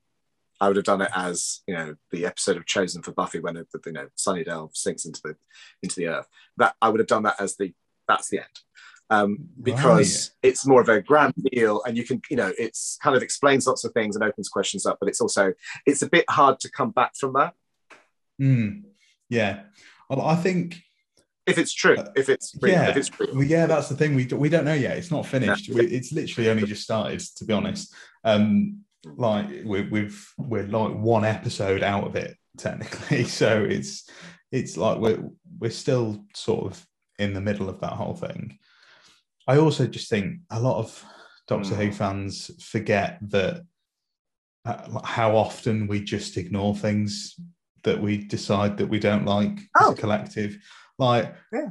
w- we forget that 20 years ago the Doctor was was half human, and we Yeah. we just decided to collectively ignore that, and we decided to collectively ignore quite a few things. And if it don't work, we'll just ignore it. I think Exactly. that's what that's what a lot well, of people especially do. things like like like with, with the with the War Doctor or the uh, Valeyard, these uh, things that were made up for either for a shock value or for a production problem, um, Mm. Which don't really work in the bigger things. Uh, in the big, it's kind of messes. I think the War Doctor actually creates more havoc than anything else because that's kind of led to this point. I think really. Because Yeah. you can't, you start messing up with with the chronological order of the doctors, then Yeah. be like, oh, hold on, what on earth? I mean, it's it's a cute idea in in to solve a production problem, not so cute going forward. Um, so if you can cope with that, it's fine with it's it, that's the same problem really. So, um, but we will Yeah. see. I, I I can understand where people are annoyed about it, but I think that's fine. It's just you know he's not called the Doctor then; he was called something else. It just you know becomes Agreed. Yeah. I completely agree. Um, we've got one last question, which is a, a fun little one from Steve Carruthers at Wigan Ah. Steve. Yes. I see. Steve has asked pick any doctor, any companion, and any story. What would be Mm. your favorite combination? A so mega- he's yeah he's he's given his which would be the third doctor and donna in pyramids of mars which uh, Oh. that that would be, that'd be so good that would be really really? good Oh, I probably would have gone for Donna as well. Um, you can still go Oh, for donna. I can still go for Donna. Yeah, I I'll would love to it yeah. yeah uh, I'm, I'm just thinking of this story. So it, it would have to be i would go for tom baker and donna because i think that will be oh my Oh. word that would be a, a you know gosh a, a huge thing. Uh and what story though? I would like to see them do keys of marinus. Nice. Nice.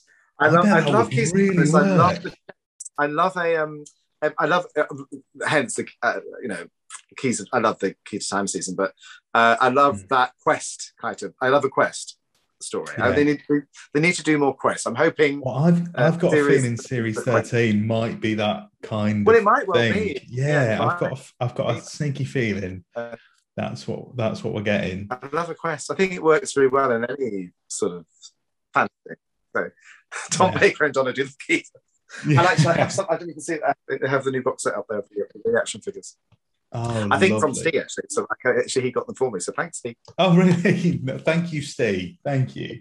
Um, I feel like I should pick one. Um, I'm just going to say three random ones. The Fifth Doctor, oh yes uh, the Fifth Doctor, Nardole and stick them in mm, Genesis, which would be utterly dreadful. That would that would be awful.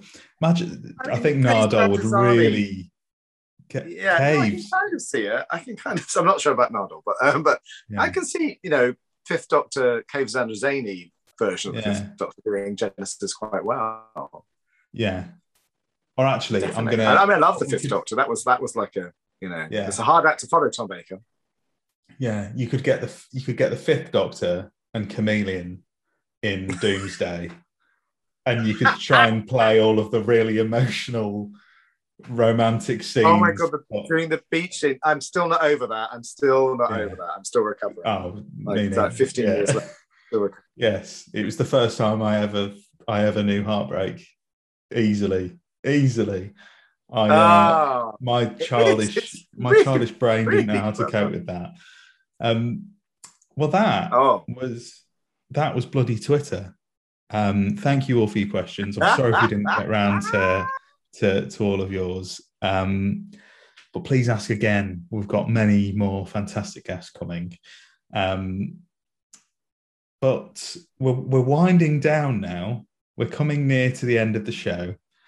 Um, we've got a little whistle stop tour first, though, because we have to go to a wonderful place.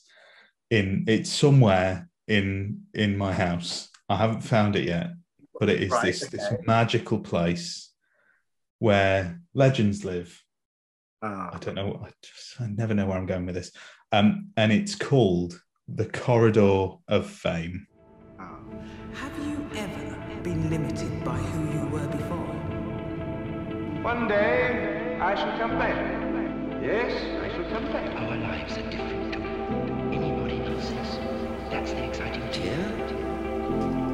Sarah Jane? Do I have the right? Some people, small, beautiful events is what life is all about. an anniversary compared to us. Ten million years of absolute power. That's what it takes to be really Every great decision creates ripples.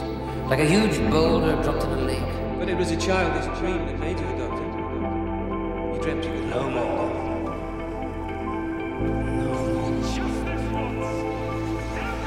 I'm not just the title. I'm the last of the title. It just disappears, doesn't it? Everything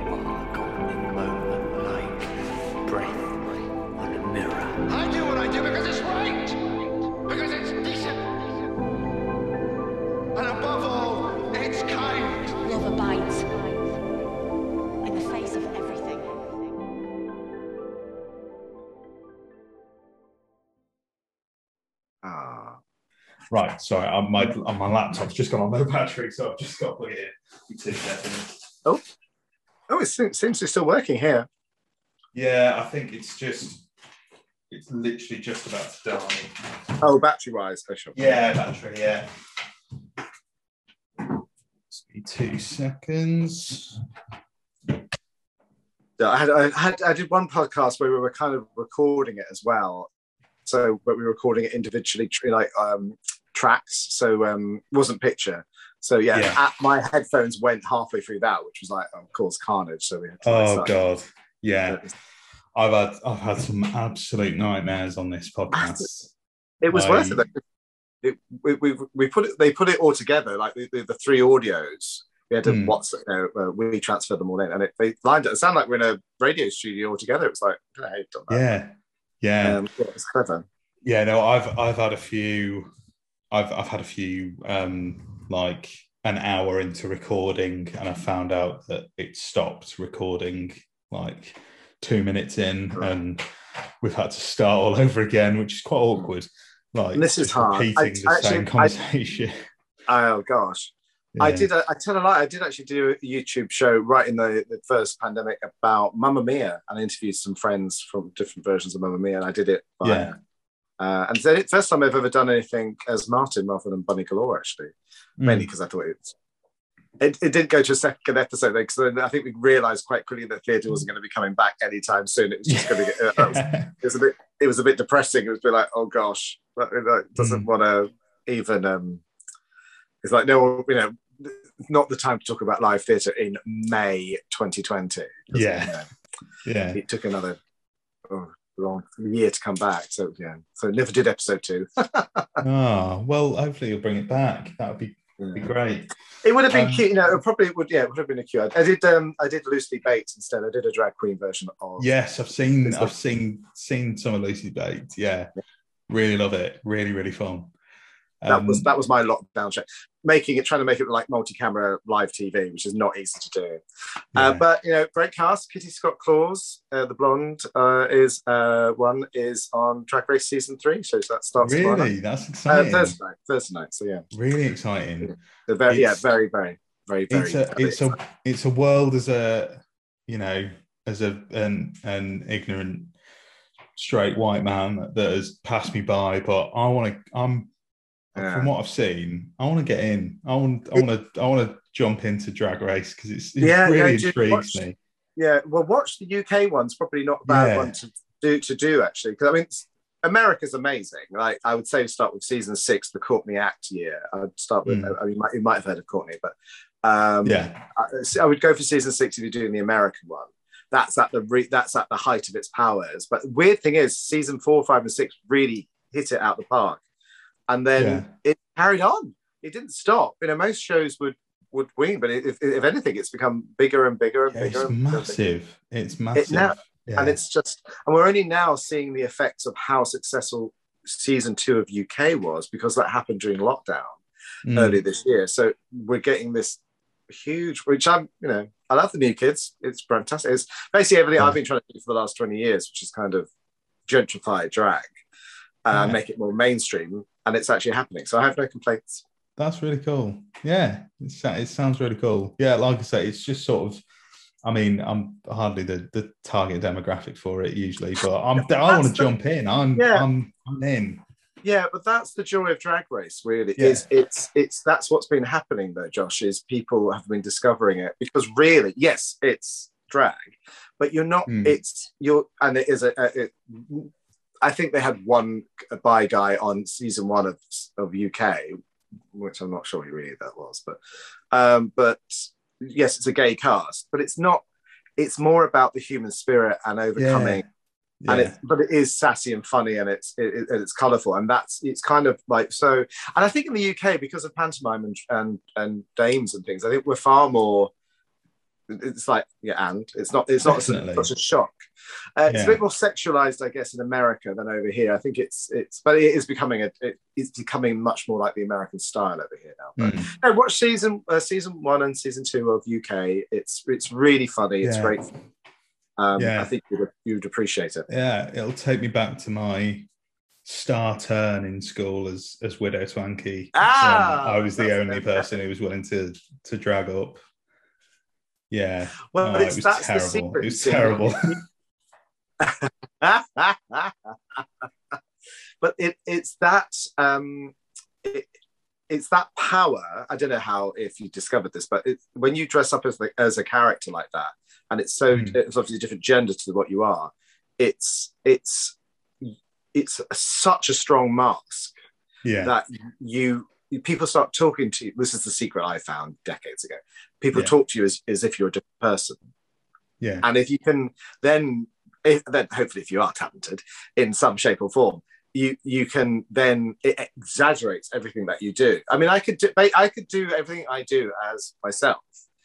Would it look as interesting? No. Uh, Mm. Would people be as interested? Well, yes, probably, but not quite in the same way because I don't know if you can. amount of times I want to give it up and go, oh, this is too much now. But um, I every time I see images or footage, I go, no, no, that's why, because it just looks so much more interesting. yeah. Uh, it's but could I do I need it anymore? Probably not. I could probably just do it as myself, but it just looks so much more fun and visually exciting and colourful. So yeah. Why not? I think I'm stuck with her a few more years yet. Yeah. yeah. like a curse. Yeah. um, right. Yeah. I mean, if, if you're happy to to carry Yes. on, um, yeah, we'll uh, we'll crack on. Yeah, it's just the corridor of fame, Right. and then one last question, which stops Sure. everyone, but I'll I'll save that. Um, so, Bonnie, This is the corridor. Welcome. We have Oh, some legends. Josh is magic. He's legends. done wonderful things it. I know Oh, it's wow. beautiful. Yes, thank you. I love that. I love that commitment. Um, yeah, we've got some legends in here. Definitely got some legends. We've got all of the doctors. Um, I stuck Cushing in and Ah. and Martin and Hurt for good measure. They're in by default. I couldn't leave Peter out. I couldn't leave Peter Cushing out. Um, and then obviously a collection of wonderful people submitted by our wonderful guests Fantastic. which I would like you to add to. So, who would you like to submit to the Corridor of Fame? I love this question um, uh, because I, I think I've been submitted to a few corridors of fame myself over the years. Um, I'm still outside. I think I'm still in the um, allotment outside, but uh, but I have been. um, so I thought this is a really interesting question, and I love the choices that other people have done. But I thought I'd add someone uh, on the production side, uh, and someone that, but someone that's just as interesting and eccentric and still going. Uh, I've seen interviews with her in the last year. Uh, so it's June Hudson, the uh, uh, the costume designer for seasons uh, 15, 16, no, 16, 17, and 18. Uh, so she's yes. Uh, so she did all of uh, Mary Tamm's co- costumes uh, for Romana and Lalla Ward's costumes, and more famously, she is responsible for the redesign of Tom Baker's iconic Doctor look into the burgundy costume for season Mm. 18. Wonderful. and I Lovely just love her style. I love her. I love Keeper of Traken. It's very theatrical and it's very operatic. I, that's the most beautiful costume design I think the show's ever seen. State of Decay it, the, with the vampires is incredible. Mm. Um, let alone all the great costumes they have for, for the companions, and it, obviously some you know budgetary difference. Some you know, uh, uh, uh, uh, Horns of Nimon and keep um, Creature from the Pit and Yeah. Nightmare of Eden are a little bit sort of distillery, but like uh, I think that she's my one of my favorite people that's been associated with the show, and she gives a great interview. She's still fabulous. She's still rocking it. Um, I googled, googled her earlier, and I hadn't realised she pops up in Class, that um, not so great spin off. But she, you know, I I love her. I Yeah. think it's just a such a iconic person to the classic series. Yeah. Oh, that is that's a really great pick. I love these picks. Um, yeah, she. Yeah, the the costume design, like you mm. said, the that the back end specifically eighteen season eighteen, I think they really like she she knocks it out of the park because Yes. I'm trying to think now of like the costumes in in like Warriors Gate. Um, Mm. all I mean, I am. gorgeous. I presume. I, I don't know if there's other assistants or other people on the Yeah, of episodes. course. Yeah, yeah. I don't. I've never looked that up. Actually. So there Mm. might be people that are there as well with with her. I, I'm just generalising. That was her. That was Of her course. period of Yeah, work. I, I, I'm not sure what exactly. I know she designed all the um, the Romana outfits and the particularly that Tom Baker. And even though it's such a strange thing to do to to re to change the Tom Baker costume, uh, where it becomes more of a, a costume rather than a um, that, than a clothes that he's wearing that just Mm. happens to have a scarf with it. But I think it's just so beautifully done. It's so elegant Yeah. that I, I just I, I just Yeah, I love that costume. Um, Mhm. I have, I feel like I've said this on the podcast before, but um, the the Doctor always looks good in red. There is there is not a bad Mm. red Doctor Who costume. If, if it's burgundy, red, I mean, like you look at Capaldi, he- God, he looks good in red. Um, Yes, his stuff was uh, Capaldi's costume design was what I thought was absolutely exquisite for him. Yeah. I, I loved that his silhouette. I thought that was that was really lovely what they did with him. Yeah. Um, but yeah, that that that Tom costume is so so lovely. That massive that massive scarf is Yeah, just I think so because I think it stretches as well because I think it starts at a certain length, and by the time they finish filming, it's like it's almost doubled because it, you can tell from it's kind of it should go from the floor up round to the floor and back. By by the end of the, the season, it's like going round.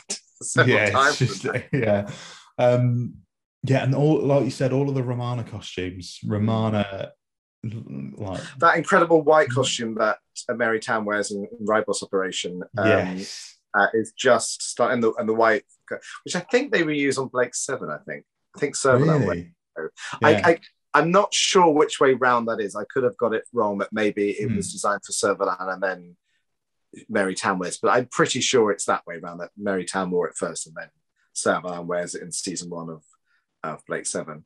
I Yeah. could be wrong. Um, yeah, but it's so striking. I mean, it's you know only we would know that by watching it, obviously. But uh, yeah, and I think she did quite a lot of Blake Seven as well. I think. I think so. I could be wrong, but she did Yeah. quite a lot. Of Blake. well, And I think she gives a great interview. Anytime you see her interviewed, she's like hilarious. She's just Yeah. Well, is because I, I don't know if I've because I in terms of like a lot like interviews with with people from from Classic Who, again, it's sort of a, a thing that's that's passed me by because I never had all of the DVDs and stuff. Like, Oh, I never had all of the behind the scenes when I was younger. Yeah. So now with these things that oh the the Blu-rays. yeah, Oh, they're amazing, point- aren't they? It's so out, so disorientating. I know These mine's. Collection sets. I'm now getting I- to. I think mine's down here, just out of uh, camera. Uh, you probably can see them behind me, actually. I think. Yeah. Um, funny in that way. Um, yes, I, I was just going to get the Tom Baker ones, and then I completely. So I got season twelve, and then Mm. you know, that, hooked. Can't stop. Yeah. Um, but yeah, like get, getting to delve into some of the behind the scenes stuff on there is really cool. Mm. Um, and I've got I've got season eighteen, but I haven't watched. I guess yes. I mean, I guess yeah. I guess she's on there. Um, funny if they there was lockdown interview. I've seen interviews with her last year that they did during lockdown. Um, but like this on Zoom. Hmm. So um, I know she's she's still very much going. Nice. I'm not wor- I don't working anymore. She's obviously ret- retired, but still Yeah. looking. She and she's just so elegant, and she's just so fabulous what she wears. I that's the that's the older person I would love to become. Just just Lovely. take, I won't do. I'll be the crazy old lady at a bus stop shouting at pigeons, but um, I wish. And when I say become, I mean Thursday. Um, I uh, yeah, I wish I was that stylish and that elegant. Yeah. Well, June, you are in the corridor of fame. Oh, June had to be lovely. I'm, I've run out of drink, but know, chin it's- chin. It's only water, honestly. June. well, now we come to the end of the show, which is always a sad time because I've really, really enjoyed this. It's been really, really fun. Um, but I have one last question before we go that I ask to all of my guests, and it's it's it's a stumper. The amount of long pauses that I have to edit out from this this this question while people think about it Right. is I must have hours of footage of people just going, um, hmm. Um, so in a sentence, if possible, what does Doctor Who mean to you? To me, Doctor Who has always been a magical part of my past and my present. It's been the escape, I think, as a child and still as an adult.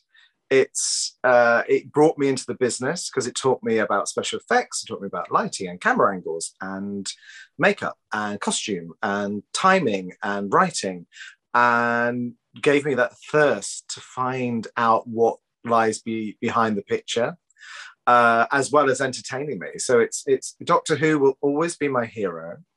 It will always be part of my life, and I will always love it. Lovely, beautiful, beautifully answered, beautifully, and not one second edited there. Straight away, straight off the bat. Like I said, It is hard. Uh, well, it's I, not that I have been asked similar questions before, but it's it's very hard to put it into into It some is. summarize it isn't Yeah. it as a well, as, as a general thing i mean it is it's because i love the show of course but Yeah. i think because I, I think because it's kind of come into my professional life now it's kind of which and but it literally did start me off wanting to be part of the business because it Yeah. i think it inspires all you know whether you carry on into it is a different thing but it inspires us all to want to write our own stories to draw Yeah. a K9 in, a, in your textbook or a tardis or a dalek or whatever we, we all kind of become interested in it because I think because it, I'm not so sure about the news show, and you, you're a better person to answer that question than me. Um, but as far as the old show, because it was kind of theatrical looking, Hmm. that's how TV was made then. If you watch Upstairs, Downstairs, the original series, you know, you can see the wig lace and you can see, you know, Yeah. like a two inch theatrical wig lace. It's not invisible TV lace, it's theatre lace and it's on camera because they, you know, they say, oh, it doesn't matter. The screen's this big, people won't notice. They do in 2021. Um, Yeah. That's fine. But so you kind of, it- it's that joy of seeing how it's put together as well as, as totally going along with it as well. So, Mhm. and that inspires us all, whether you want to write your own big finish production or your own YouTube Yeah. show, or uh, you want to dress up as the Doctor with cosplay. I do a lot of cosplay competitions and, and I host a lot of those events at conventions. And not so Mhm. much Doctor Who, but more horror. But um, but I'm available. Uh, it's it. Funny enough, I've never cosplayed as a character from Doctor Who, but I think it's because this is kind of the, I, I'm I'm all stuck in this, I guess. So, but uh, one day I will do, I will do I will do a um I'll do a, a Suzanne Danielle as a Movellan from. Lovely. Yes, I'd love to see that. I would love to see I'll it. probably look a bit more like Bella Emberg cosplaying as, Well, but it's well, worth it. as I said, you know, we've we've come to the end of the show, and it has been an absolute pleasure to chat to you. I've really, really enjoyed it. I just want to give you a moment. Plug away wherever you want to plug. Plug away. Not that my daft little podcast can, can boast the almighty bunny galore, but please, please go ahead. Curse.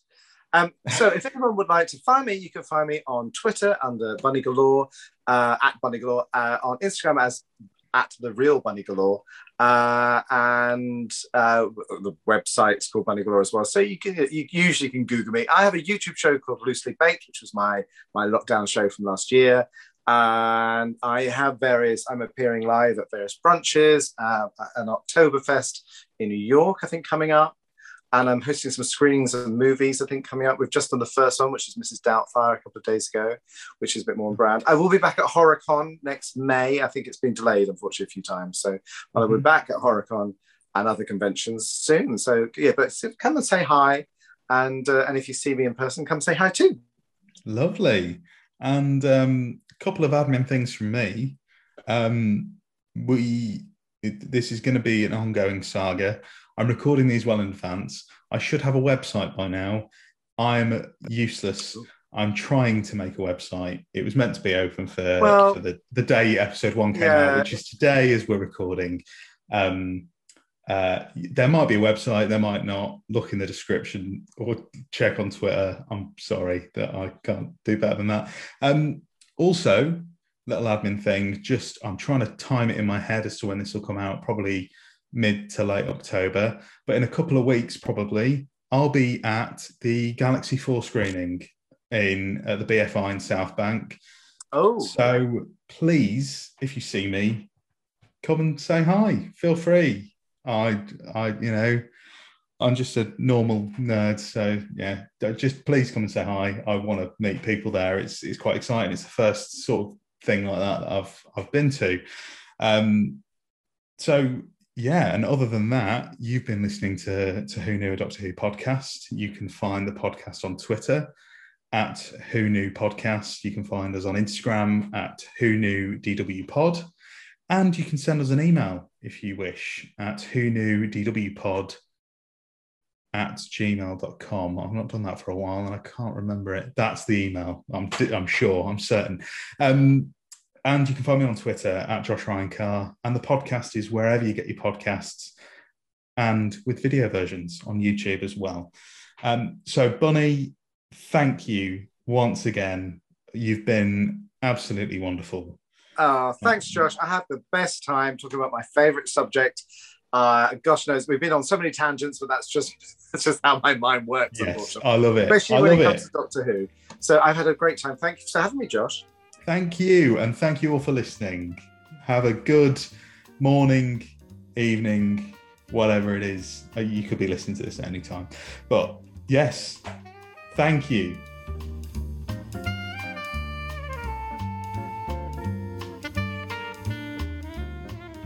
Thanks for listening to Who Knew, a Doctor Who podcast. You can check us out wherever you get your podcasts and now on YouTube. Please subscribe and leave us a review wherever you can, as it really helps us out. And a massive thanks to the Sononauts for lending their cover of the Doctor Who theme to be the theme for the podcast.